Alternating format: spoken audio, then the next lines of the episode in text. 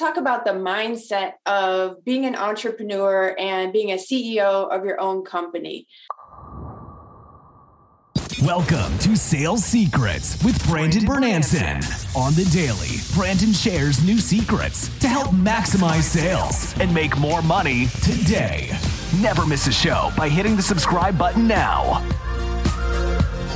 What do you feel are maybe like the top three mindsets that you need to adapt to? There's four. Okay.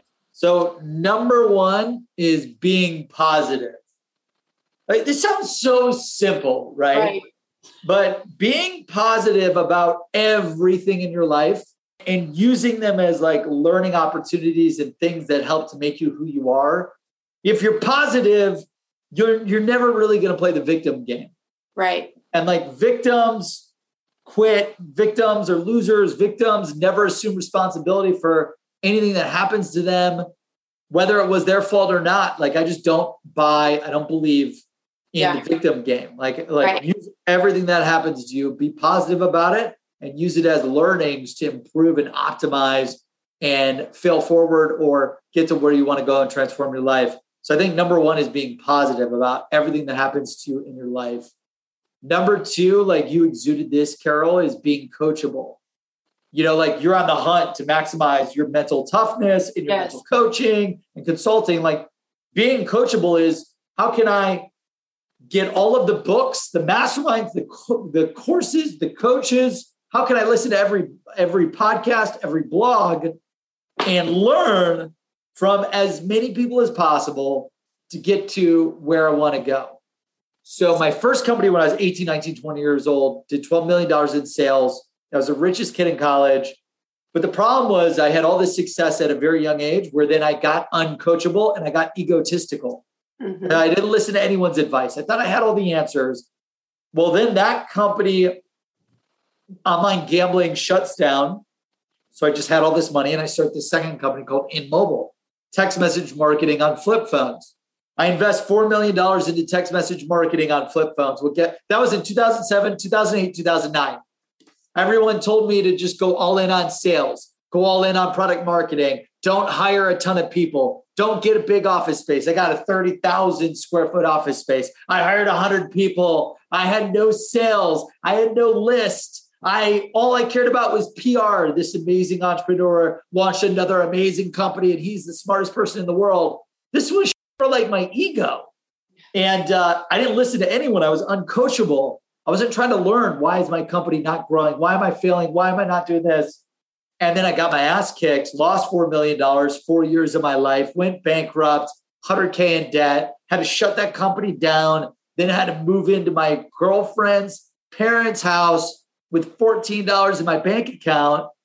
And, and that that's where I learned the lesson of you have to be coachable. Yeah. The third principle or habit or belief is hard work. Hard yeah. work beats talent when talent doesn't work hard. Hustle beats talent when talent doesn't work hard. You have to put in an insane amount of work. You have to over project the amount of time, effort, money, capital, hard work, hours, failure that it will take to be successful. Right. So many people think like, oh, okay, I'm going to leave my job make it 100K. I'm going to start my own company and I'll become a millionaire in three months. It's like, okay, if you're making 100K, you leave your job to start a company, you will probably not make 100K for four years straight. And for the first two years, you're not going to make a dime. Wow.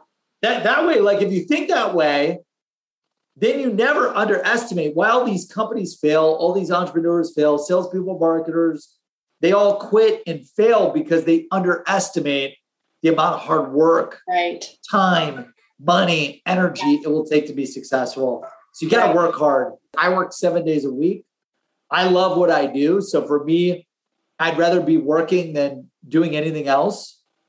Now, of course, I take breaks, staying out with friends, and go to dinner with the wife and do all this jazz. But I'm obsessed with my goals and my mission, and I work all in, all out, seven days a week to make them happen. Yeah. And you just got to work hard. The last one is um, whatever it takes. so I sum up my fourth principle, my fourth habit, all you know, the hundred plus secrets that are shared in this book. You got to be willing to do whatever it takes. Right. If I got to clean the toilet as the chief janitorial officer at the office, I'm going to do it. If I got to pick up trash, I'm going to do it. If I got to make sales calls, but I'm in product marketing or I'm an engineer, I I'm going to do it. If I got to learn how to code and I got to go program the software that I need to build, I'm going to do it. If I need to jump on a podcast with Carol, to, I'm going to do it. If I got to do this, I got to do that. Like whatever it takes to go from where you're at today to where you need to go in the future, it's all about WIT, whatever it takes. Just go do it. Go learn it. Go execute it. Go do it. No complaints. Be positive. Be coachable. Be hardworking, and, and do whatever it takes, and you'll get there. And that's a mindset that we can adopt, you know, whatever it takes and carry that around with us. It's totally learnable.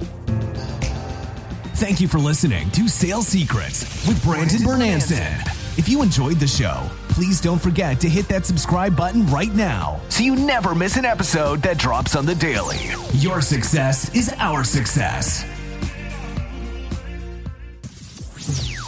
This show is sponsored by Seamless.ai, the world's best sales leads. Get direct dials, emails, and cell phones for anyone in seconds. Request an invite to join for free at Seamless.ai. That's Seamless.ai.